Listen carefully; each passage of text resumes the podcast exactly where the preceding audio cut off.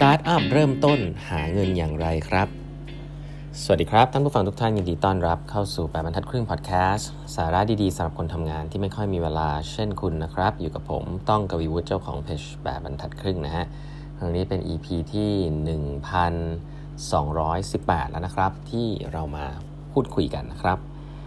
โอเค วันนี้นะฮะผมก็จะเล่าต่อนะครับ ถึงหนังสือบิวนะครับต้องบอกทุกท่านนะฮะว่าเล่มนี้ดีมากนะแต่เอาไปพูดในไลฟ์เมื่อวานนี้นะครับว่า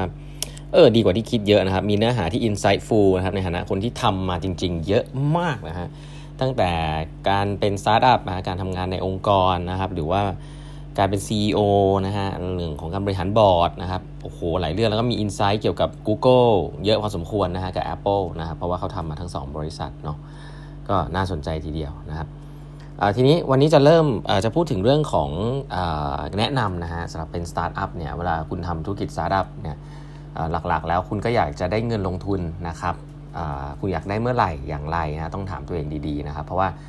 เงินลงทุนที่คุณได้ส่วนใหญ่จำคุณจะไม่ได้มาจากแบงค์นะฮะเพราะว่าถ้าธุรกิจของคุณมันเป็นธุรกิจที่เติบโตสูงความเสี่ยงสูงเนี่ยมันจะไม่ได้กำไรอะไรชัดเจน แล้วก็แบงก์ก็จะไม่ค่อยไม่ค่อยให้เงินเงินกู้กับอะไรพวกนี้เนาะ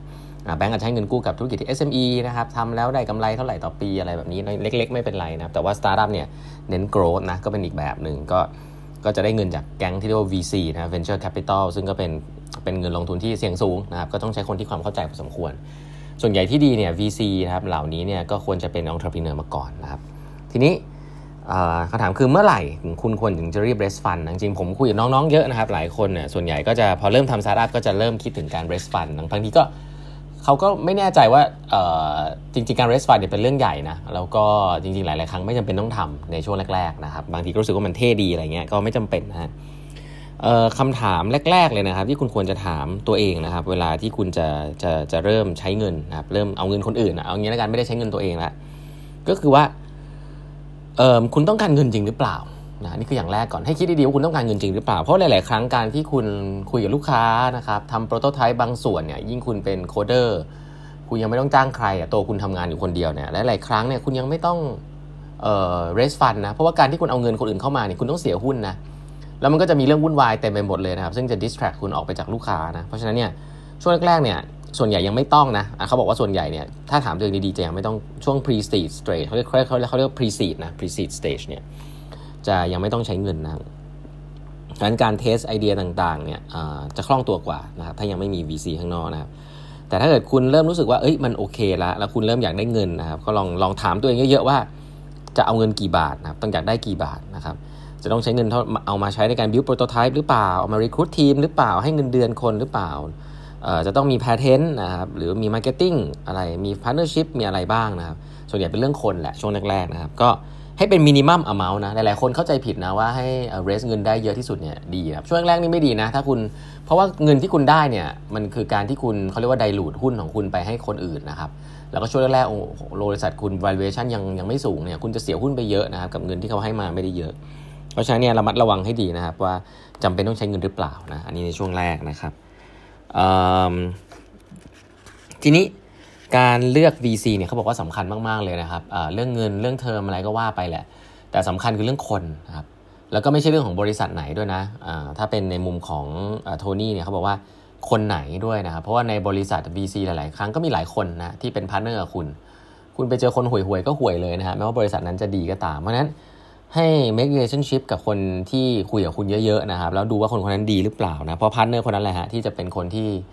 เขาเรียกว่าอยู่กับคุณไปตลอดนะครับ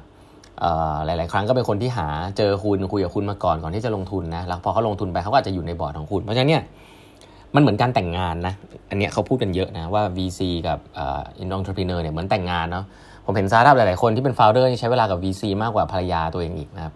เพราะมาคุยกันทุกวันนะครับปรึกษางานกันทุกวัน คนนึงก็เป็น investor เอาเงินมาให้ก็อยากได้กำไรเนาะแต่ว่าการได้กำไรนั้นก็ต้องพูดคุยให้คำปรึกษาองค์ประกอบซึ่งส่วนใหญ่แล้ว การเป็นองค์ประกอบมันก็ไม่ง่ายนะครับ แล้วก็ส่วนใหญ่ทำเป็นครั้งแรกเนี่ยก็จะเจอปัญหาเยอะแยะก็ต้องมีการให้คำปรึกษากันเยอะ เพราะฉะนั้น relationship สำคัญครับเหมือนการแต่งงานกันนะแล้วการแต่งงานกันมันก็จะไม่สามารถจะเกิดขึ้นใน overnight นะคืนเดียวจบอะไรเงี้ยคงไม่ได้นะต้องมีการเดทนะมีการคุยกันเรื่อยๆนะครับดูใจกันนะครับมีความรู้สึกนะครับ ทั้งสิ่งเหล่านี้มีความสำคัญนะ อันนี้พูดพูดแล้วอาจจะไม่ค่อยเก็ตแต่ต้องบอกนะครับ ใครที่อยากจะอยากจะทำสาราร์เลสฟันเนี่ยให้ให้ให้คุณ comfortable รู้สึกโอเคกับคนที่คุณที่เขาจะเอาเงินมาลงมากๆนะครับอย่าดูแต่เรื่องตัวเงินอย่างเดียวนะครับ เพราะว่าการหย่าร้างกันเนี่ยมันยากมากนะครับ แล้วก็มันจะเกิดรอสูตรเกิดกฎหมายเรื่องกฎหมายอะไรต่างๆเต็มไปหมดเลยนะฮะอะไรที่เป็น red flag นะครับ อันนี้น่าสนใจเขาบอกว่า red flag ก็คืออันแรกคืออะไรที่ too good to be true นะครับ อะไรที่มันดูดีเกินจริงอะ่ะ ให้ใช้ gut feeling นะเนี่ย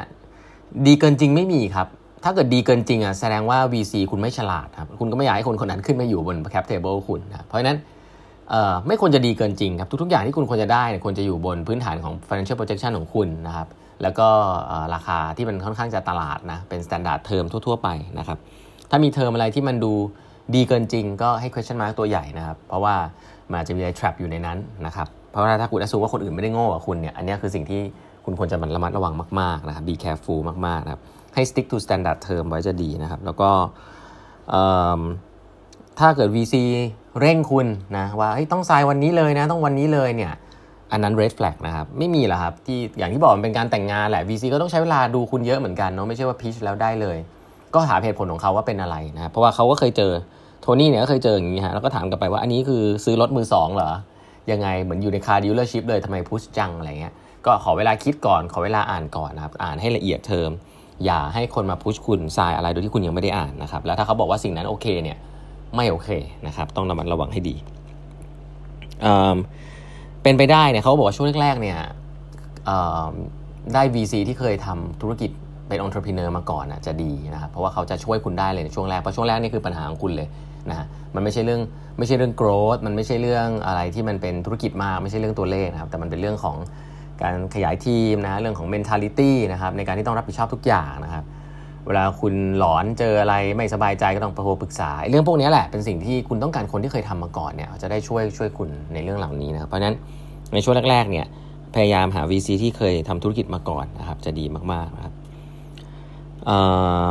แล้วก็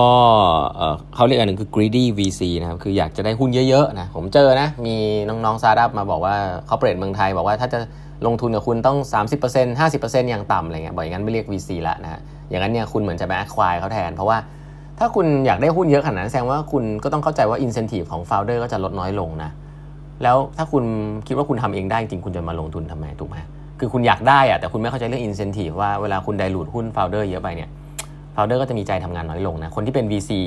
จริง ๆ จะคอนเซิร์นเรื่องนี้นะครับ เพราะฉะนั้นก็สเต็กที่เหมาะสมเนี่ยใหญ่จริงๆ ก็อาจจะไม่เกิน 20%นะสำหรับหนึ่งหนึ่งเจ้าก็ก็ดูดีๆแล้วกันนะครับ เพราะฉะนั้นเนี่ยไม่มีอะไรรายละเอียดที่แบบผมว่ารายละเอียดของเรื่องนี้อาจจะมีมี